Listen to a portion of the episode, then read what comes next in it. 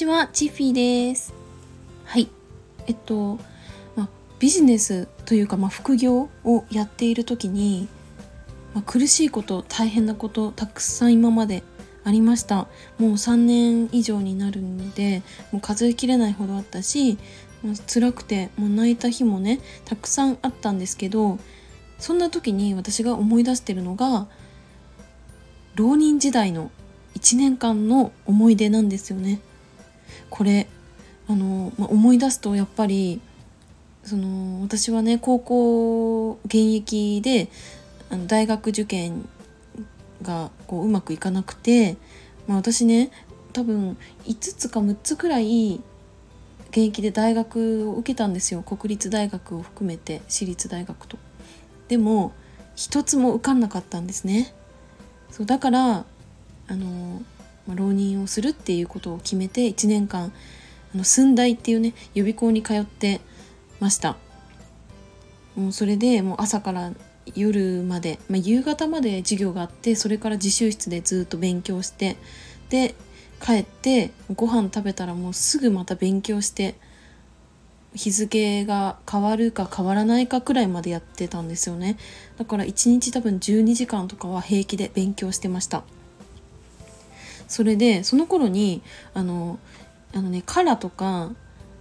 少女時代とかあの k p o p の女性アイドルがめちゃくちゃ流行ったんですけど私ねそれ全然わかんなくてもうテレビも見ないし音楽も聴かないし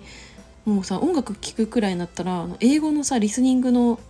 あの何勉強っていうのをしてたから音楽もやっぱ聴かなかったんですよね。うんでニュースはやっぱねあの時事ネタとかをこう収集するために見てたんですけどそれ以外のバラエティーとかさそういうのはやっぱ見てなかったからもう世の中の流行みたいなものが全然分かんなかったんですよ。でそれくらいもう勉強に集中していました。うんもう365日ずっとまあ勉強ね1日12時間以上してたから、まあ、そりゃ辛かったですすごい うん、それでさ模試とかもあってさ模試があると私は国立大学が第一志望だったから5教科7科目全部受けなきゃダメだったんでもう朝から会場に行って、うんまあ、夕方過ぎぐらいまでずっと模試を受けてたんですよね。もうすごい疲れるんですよあれ。で、まあ、結果が出て、まあ、私は最初はね大体いいんですよ。最初はもうその、まあ、寸大の浪人生クラスも志望校ごとにまクラスがあるんですけど、まあ、私は国立の理系クラスにいたんですけど、まあ、そこで多分ねあの5位以内に何か科目理系の科目が入っててその判定も結構良かったんですよね。うん、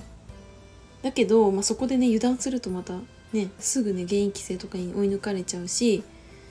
あと私はやっぱりコツコツともうゆっくりゆっくり結果が出ていくタイプだからそう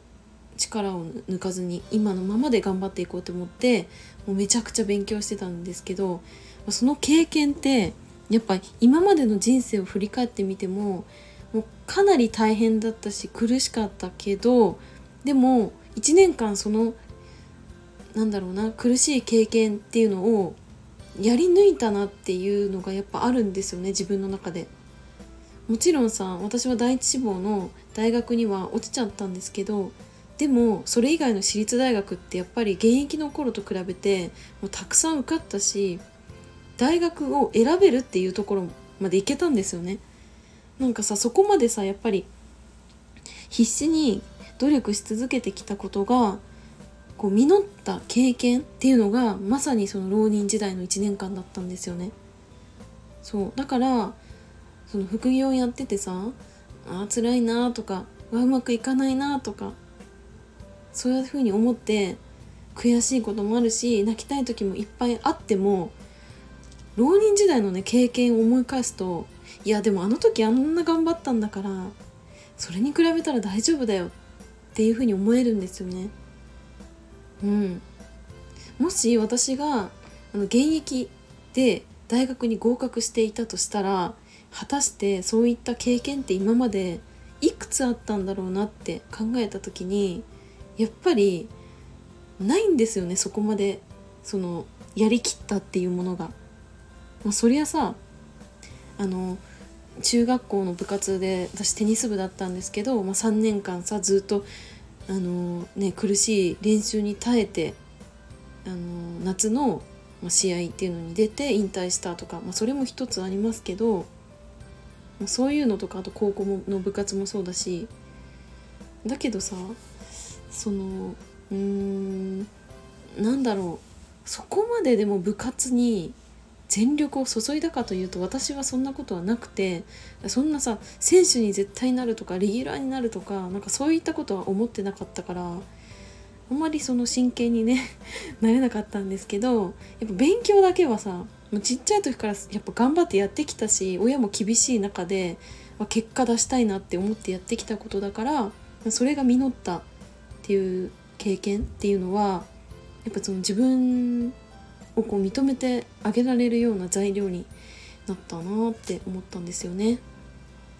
はいということで今回は、まあ、今ね、うん、ちょっと苦しいなって思う時があるけどでも浪人時代の1年間思い出せば何でもねあできるなっていうふうに思えるなって思ったので今日はちょっとその時のお話をしてみました。